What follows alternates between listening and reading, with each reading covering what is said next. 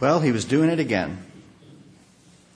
Both the Pharisees and the disciples had finally come to the place where they thought they understood Jesus and what he was about. And then he goes and does something that upset the whole apple cart.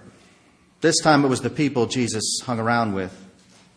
Jesus was walking through the marketplace with his disciples. Maybe they were looking things over, trying to decide what to have for lunch. And as they walked, they approached the tax collector's booth, a sight that affected them the way we'd be affected by a, well, a military recruiting station. That booth and anyone in it symbolized the power of the state, the power of Rome and of Herod. In those days, there were taxes on virtually everything. Sounds familiar. Uh, road taxes, bridge taxes, taxes on it, trade goods, personal taxes, household taxes. Needless to say, the tax collector was not the most popular person on the planet. The tax collector could argue, of course, that the taxes would be collected by somebody else if he didn't do it. He could argue that he was simply a small cog in a very large machine, but such arguments carried little weight. Not only was Matthew the face people saw when they paid their burdensome taxes, he was the face of Rome and Rome's puppet Herod. He was a thief and a traitor, which means that most Jews would have had little, if anything, to say to him. And most of what was said should not be repeated um, in polite company. The disciples probably thought Jesus would cross to the other side of the street or maybe they'd hoped he'd give the tax collector a little bit of that sharp prophetic tongue. Whatever they expected to happen, it was probably not what did, in fact, happen. Because just when the disciples thought they understood what Jesus was doing, he threw them a great big curve. As they passed the tax booth, Jesus spoke to the man sitting there.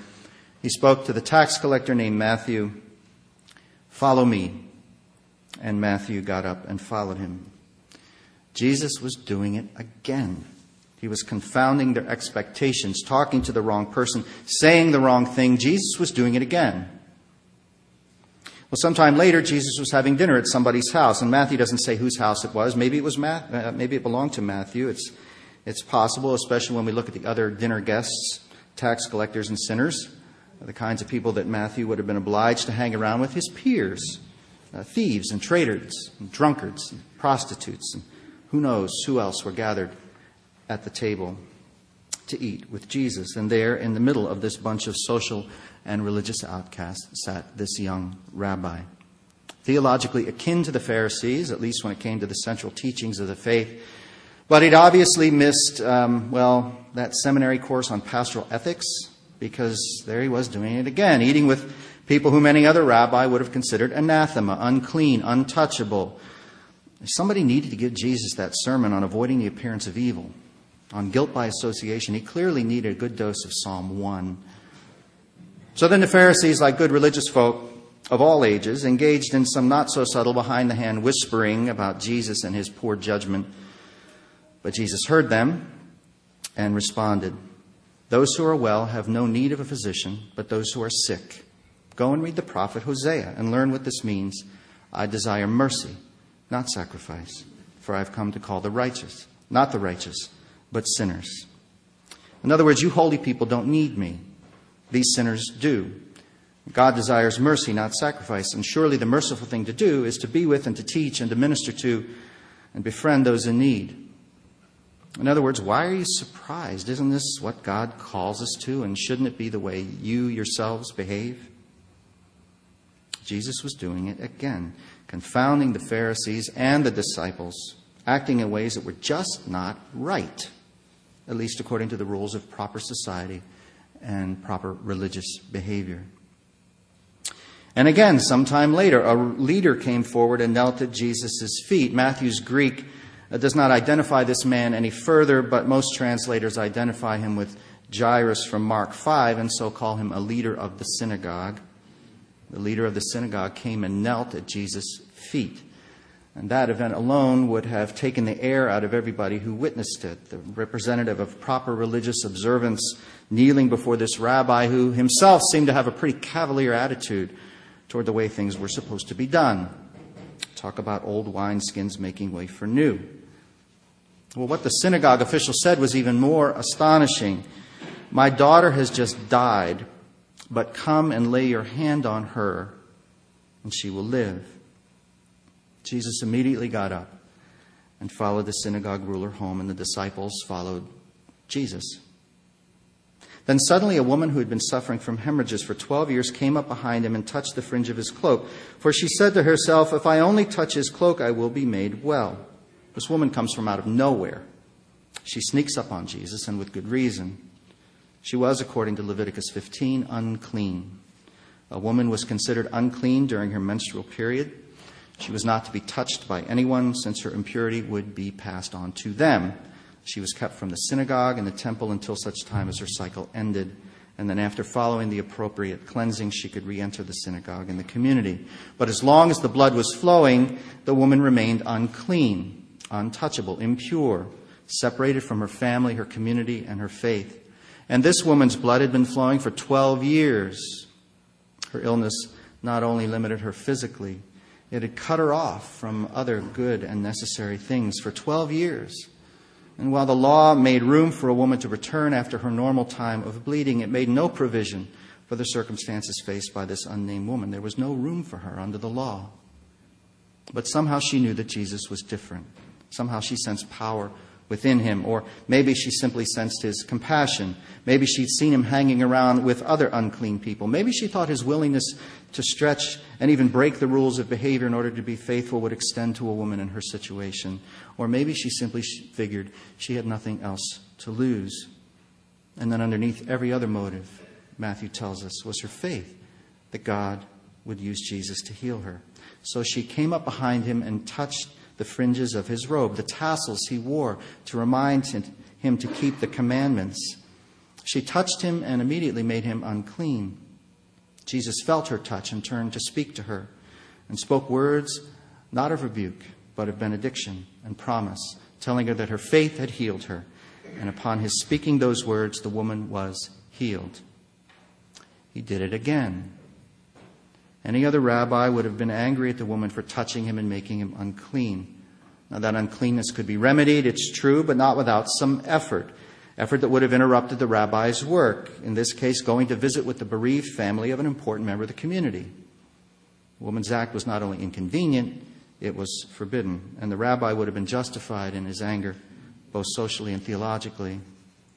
But Jesus once again seems to set the rules aside in the face of the overwhelming need before him, whether it was the need for salvation and tax collectors and other sinners, or the need for healing in this woman. Jesus seemed less concerned with rules than he was with doing God's will, in this case, putting compassion before ritual, mercy before sacrifice. That same mercy brought him to the home of the synagogue official. It caused him to dismiss the hired mourners. It led him to the little girl's bed and that same mercy caused Jesus to break yet another rule by taking the hand of a corpse, also ritually unclean, and led him to raise that little girl from the dead. I desire mercy, not sacrifice. Jesus has told the Pharisees to go and ponder these words from the prophet Hosea, words given to the prophet by the Lord. I desire mercy, not sacrifice. And then while the Pharisees were off stage pondering, Matthew gives us several living examples of how Jesus understood these words. And before his life on earth would end, Jesus would give us plenty more. Now, it's important to recognize that Jesus was not doing away with the law by acting the way he did. He was not repudiating Judaism. We have every reason to believe that Jesus was a faithful Jew, attending the synagogue and participating in sacrifices in the temple. He was not replacing Judaism with some new religion. Um, that division would happen later and only after it became clear that Christ's followers could no longer fit into Judaism. Jesus was not even opposing the religious and societal rules of the Pharisees, rules which helped the Jews maintain their sense of peoplehood during Roman occupation. He was calling on the Pharisees to take a step back and remember what lies at the heart of the rules, which is the love of God. Jesus was calling the Pharisees to remember that it is God's will that we love our neighbors as we love ourselves, and that we place that law above every other law, but the one that calls us to love God completely. God gave the law to Moses, and God did enable the Jews to create a system of rules and principles that help maintain their integrity as a people. But as Jesus tells the Pharisees and as he shows us, even those God given and essential rules must be tempered by the demands of mercy and the call to love. The law is not overlooked or disobeyed so much as it is put in perspective by the command to love. That's why Jesus felt free to step outside the bounds in order to reach out to those in need, even at the risk of becoming unclean and doing what appeared to be wrong. He knew that the same God who gave the law also said, I desire mercy, not sacrifice. Jesus didn't follow the expectations given him by his followers or his critics. He did not always stay comfortably within the box created for him and every other Jew. Neither did he stay within the box created for every loyal subject of Rome. He didn't step outside of these boundaries willy nilly or for no good reason, but when the call to mercy and love demanded, when those in need of healing were to be found outside those boundaries, Jesus did not hesitate to step outside for the sake of the one in need. He did not hesitate to gather a community of tax collectors and sinners, the unclean and the unwell, the sick and the dead. As he said, I have come to call not the righteous, but sinners. Well, we've seen how the Pharisees reacted to Jesus when he behaved in ways that seemed beyond the boundaries set by the law. And we know from our reading of the other Gospels that the disciples often reacted in the same way with misunderstanding, with challenge, with questions, with rebuke. Whenever they thought they'd nailed down a Jesus they could be comfortable with, Jesus did something that upset the apple cart and force them to think again. Now, from this distance, we may find it easy to tolerate a Jesus who steps outside the bounds of proper religious behavior. We may even admire him. Of course, he should eat with tax collectors. After all, we know what happened to Matthew and Zacchaeus, right? They became good and faithful disciples. Everything turned out all right in the end. And yes, of course, Jesus should allow the bleeding woman to touch his robe and should not repudiate her. After all, we know what happened next, right? She was healed and restored to her place in the community in the synagogue. Everything turned out all right in the end. And yes, Jesus did the right thing in touching the corpse of that little girl. After all, we know what happened next. He raised her from the dead. She was restored to life, and her family witnessed a mighty act of God which likely changed them forever. Another happy ending. But what if we were in the shoes of those Pharisees and didn't have the benefit of hindsight? What if we saw Jesus doing these things with no guarantee whatever that things would turn out right? That sinners and tax collectors would become faithful disciples of Jesus, that the unclean would become whole, that the dead would rise again. Would we, if we were in their shoes, would we react any differently than the Pharisees to what seemed to be Jesus' reckless attitude toward what we held to be true and even sacred? Who is it that we consider unclean? Who is it that we consider beyond the pale or outside the bounds of our faith and practice? Who is it that we consider to be untouchable? Who is it that we would not eat with for fear of what others would say or for fear of the law? Who is it that we would not associate with for fear of being contaminated? Who is it that we would consider being a hopeless case, someone as good as dead?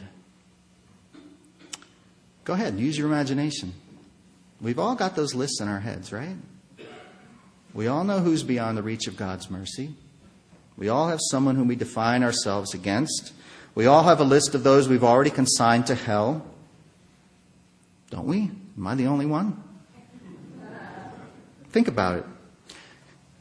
Klan members, murderers, terrorists, racists, abusers of children, gang members, liberals, fundamentalists, Jews, Muslims, pagans, poor people, rich people, people with AIDS, people with drug addiction, alcoholics, Wall Street executives, politicians, homosexuals, the careless, the self centered, the proud, the weak, the helpless, the homeless, and on and on. We've all got our lists until we finally begin naming the names of those individuals we know are beyond the reach of God's grace and mercy. People with whom we would never eat for fear of guilt by association. People whom we'd never touch for fear of contamination. People from whom we feel separated, not just by whim or preference, but by our obedience to the scripture and the rules and practices of the church.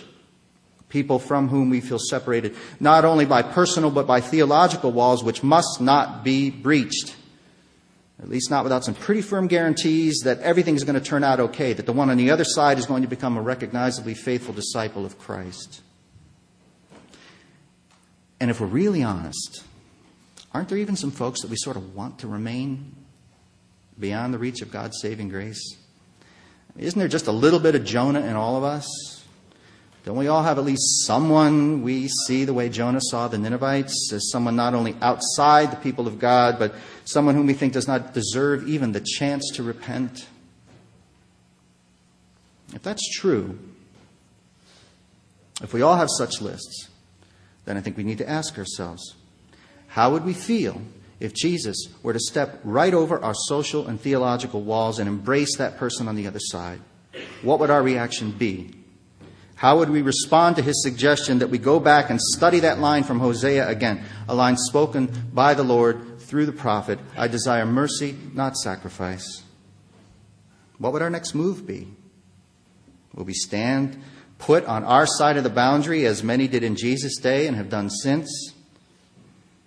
Or would we dare take the step of faith that puts us with Jesus on the other side of the boundary, eating with tax collectors and sinners, being touched by and touching the unclean, calling not the righteous, but sinners?